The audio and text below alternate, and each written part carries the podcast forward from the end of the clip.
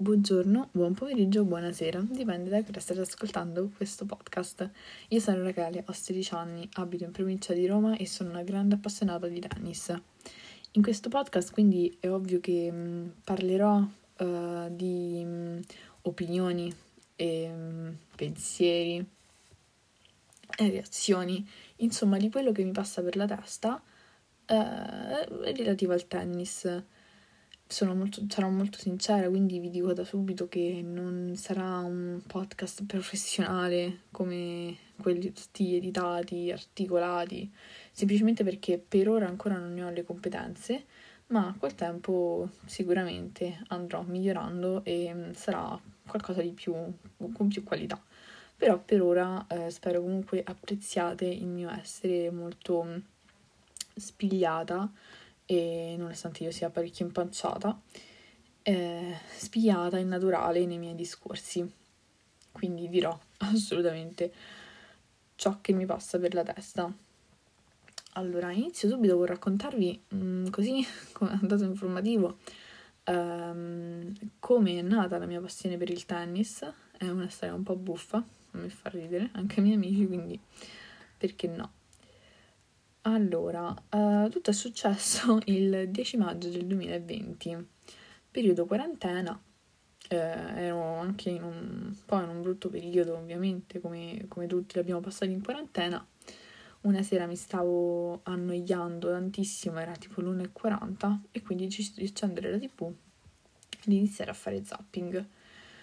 Mentre eh, scorro i vari canali, eh, capito Mm, in questo canale dove c'era appunto questo sensitivo di Caserta, eh, quindi appunto diceva chiamate e cose del genere, e mi aveva fatto molto molto ridere. E quindi il giorno dopo, la mattina dopo quando appunto mi sono alzata, avevo pensato, ho pensato appunto di assolutamente andare poi a ricercarlo, infatti così il pomeriggio ho fatto perché ho acceso la tv e ho iniziato a ricercare questo cartomante, questo sensitivo, che però non ho trovato. Mi ricordavo semplicemente che eh, il canale in cui appunto lui fosse era il, finisse con 4 e quindi sono andata a cercare tutti i canali che finissero con 4. Una volta che mi sono arresa ho deciso comunque di rimanere sul canale 64, ovvero Super Tennis, dove stavano facendo una partita eh, la, lepri- la, replica di una partita eh, molto vecchia, mm, Rafa aveva più di 20 anni, eh, meno di 25, quindi era molto giovane, e, mh, mm, su terra rossa contro Federer. E mh, mm, appunto mi è rimasta impressa soprattutto perché appunto Rafa dopo aver vinto ha scavalcato gli spalti per andare a, a salutare il suo box. E niente, sin da subito ero rimasta colpita appunto da, da Nadal. Io non, non, avevo avuto nessun tipo di approccio col tennis fino a quel momento, non sapevo neanche fosse un lavoro retribuito. Quindi potete immaginare, cioè, mi limitavo a pensare fosse semplicemente uno sport come tutti.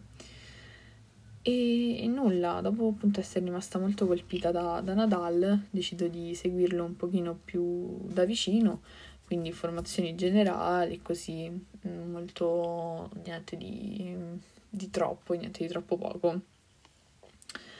Mm, inizio quindi uh, a mettere le sveglie per seguirlo meglio, le sveglie di ogni replica, di ogni sua partita uh, su Super Tennis, quindi inizio anche addirittura a svegliarmi alle 5 e mezza, alle 7 e mezza del mattino quando potevo dormire fino a che ora io volessi, semplicemente per vederlo mm, giocare anni e anni fa. Uh, non sapevo ancora come funzionasse bene tutto il tour, cioè non, non pensavo ci fossero delle tappe in vari luoghi, con vari tornei, quindi tra virgolette ero um, appunto alle moto che passano ero, tra virgolette, ignorante sotto questo punto di vista, ma non in senso cattivo, ignorante. E, e nulla, poi iniziando a seguire lui, piano piano ho iniziato ad appassionarmi al, allo sport tennis in generale e quindi anche a, a seguire altri giocatori. E così è un po' come è nata la mia passione per il tennis. Tutto è partito da un cartomante visto una notte in tv. allora, io vorrei innanzitutto iniziare subito a parlare um, de- del primo torneo dell'anno, del primo torneo um, con più rilevanza dell'anno, ovvero gli Australian Open. Gli Australian Open che non sono iniziati, o meglio, sono iniziati in modo uh, un po' così, nonostante ancora non sia iniziato il vero e proprio torneo. Perché ovviamente non è un anno come tutti gli altri, non sarà come appunto l'anno scorso un anno come tutti gli altri, nonostante in Australia uh, siano esageratamente, mm, ma in modo positivo, organizzati per quanto riguarda argomento virus e mm, perché infatti uh, sono, hanno pochissimi casi se non nulla e quelli che hanno sono praticamente arrivati con l'arrivo dei tennisti. No vabbè non proprio ecco. Però è successo, per esempio, che il 4 non si è potuto giocare perché un, uno, un ragazzo, non so, una ragazza, non so, vabbè, uno che lavorava appunto nell'hotel che uno degli hotel che ospitava i giocatori a Melbourne Park è stato trovato positivo e quindi si è deciso di non far giocare nessun tipo di match in tutta l'Australia in tutti i tornei che si sono giocati in Australia. E quindi anche qui fa capire uh, come uh, si tratti in modo più serio, per quanto credo io, rispetto all'Italia. E niente, stavo dicendo, non è iniziato proprio nel migliore dei modi perché sono arrivati tre aerei eh, quando è successo appunto, cioè quando, quando avevano iniziato ad arrivare i giocatori sono arrivati tre aerei uh, che, uh, in cui sono stati trovati dei positivi. E quindi quarantena per 14 giorni senza possibilità di uscire dalla stanza, allenarsi e aprire le finestre per, se non sbaglio, circa 72 giocatori. È una follia. Una follia che uh, però ha permesso di proteggere il paese da ogni tipo di minaccia.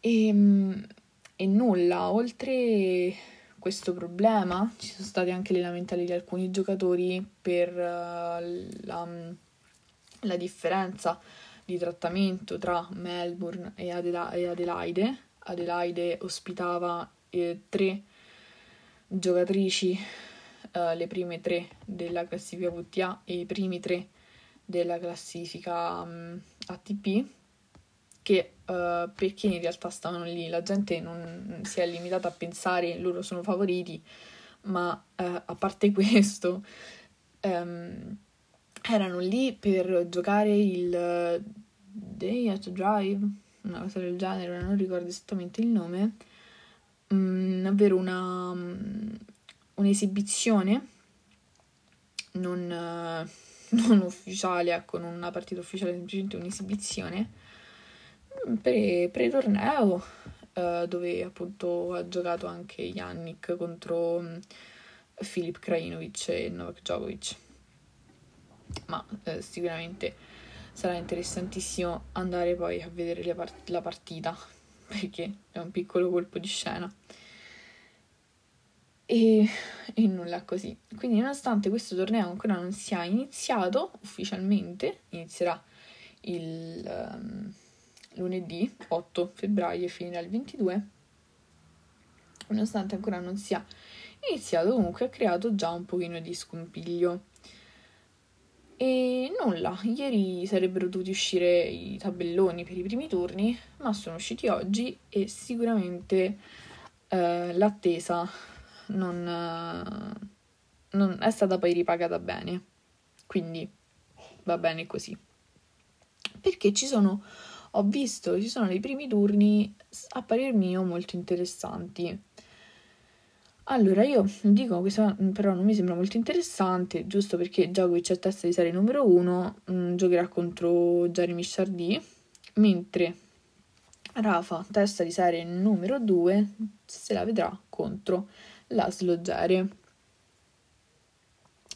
Per quanto riguarda gli italiani, um, c'è Berrettini, testa di serie numero 9, contro Kevin Anderson, Fognini contro Pierre Gerber, Caruso contro, che se non lo so pronunciare, Laxonen, va bene, Pablo Cuevas contro Andrea Seppi,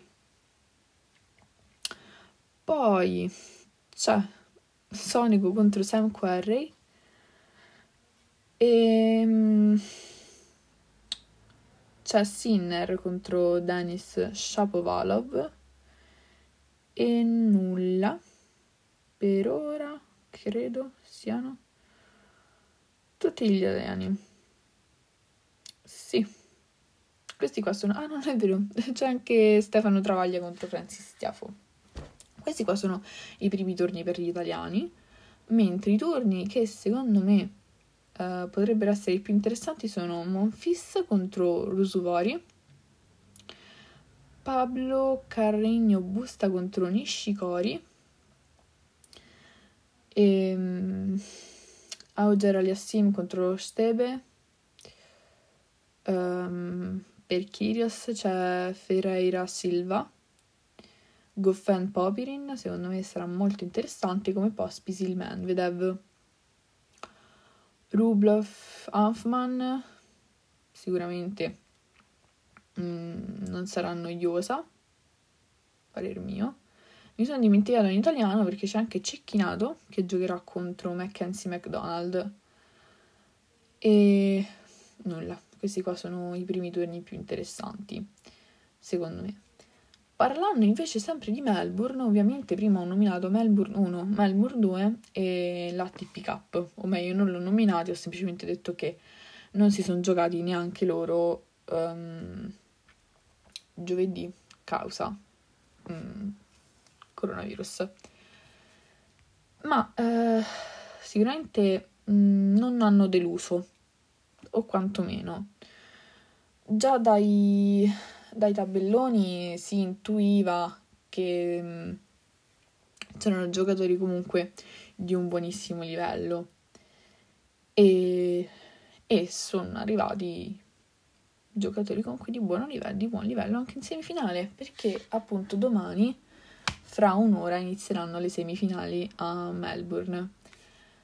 Iniziamo con l'ATP Cup, orgoglio, quest'anno orgogliosissima uh, di, di questa TP Cup, nonostante sia stato molto complicato vedere le partite, dato che mm, vado a scuola, quindi uh, è molto, molto stancante dover fare orari un po' particolari. A mezzanotte eh, iniziamo con Germania-Russia, quindi mm, Struff contro Rublev. E poi, eh, sempre a mezzanotte, Italia-Spagna, Fognini contro Carregno Busta. All'1.20 di nuovo Germania-Russia, Zverev, Medvedev. L'1.20 sempre Matteo Berrettini contro Bautista Agut. E poi, mh, mm, proprio secondo me le meno interessanti sono Guido Pella contro Nishioka e poi Schwarzman contro Nishikori. Queste qua sono le semifinali all'ATP Cup semifinali a Melbourne 1, bellissimo secondo me.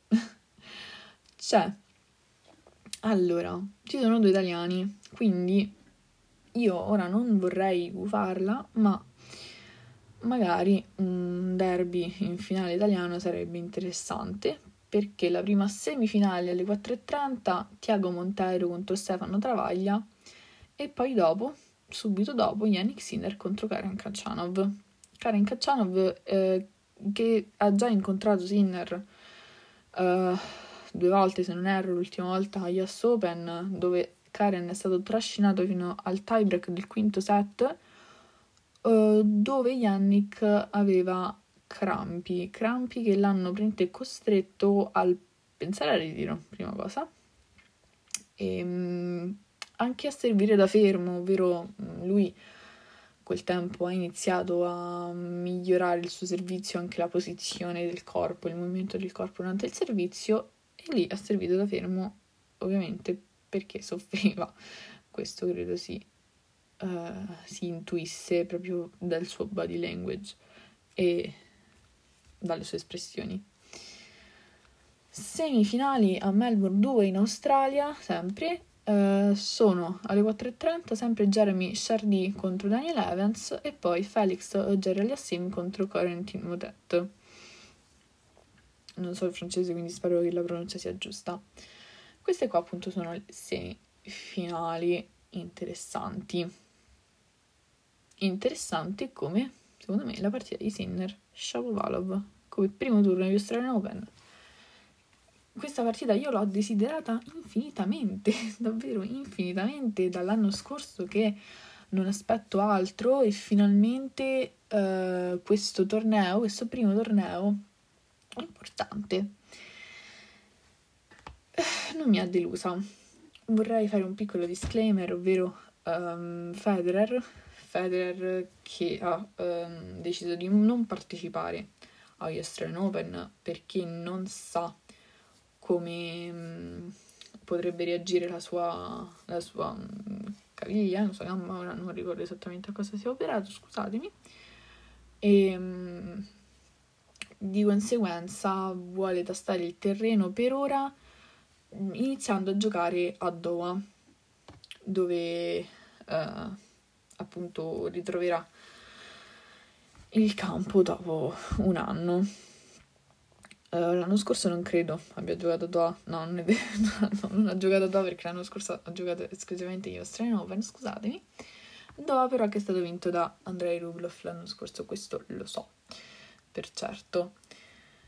E sarà sicuramente una bella cosa sia per Federer, che vuole iniziare comunque con tranquillità, scelta assolutamente approvata, e mm, sarà importante anche per il torneo perché mm, sicuramente sarà visto con occhio diverso, essendo un Master 250, quindi un torneo piccolino, uh, comunque pensare che un torneo così piccolo uh, possa ridare l'energia, la carica a un giocatore come Federer per ricominciare la sua carriera e continuarla ancora per un po' a portarla avanti, sicuramente è una bella cosa anche solo da pensare.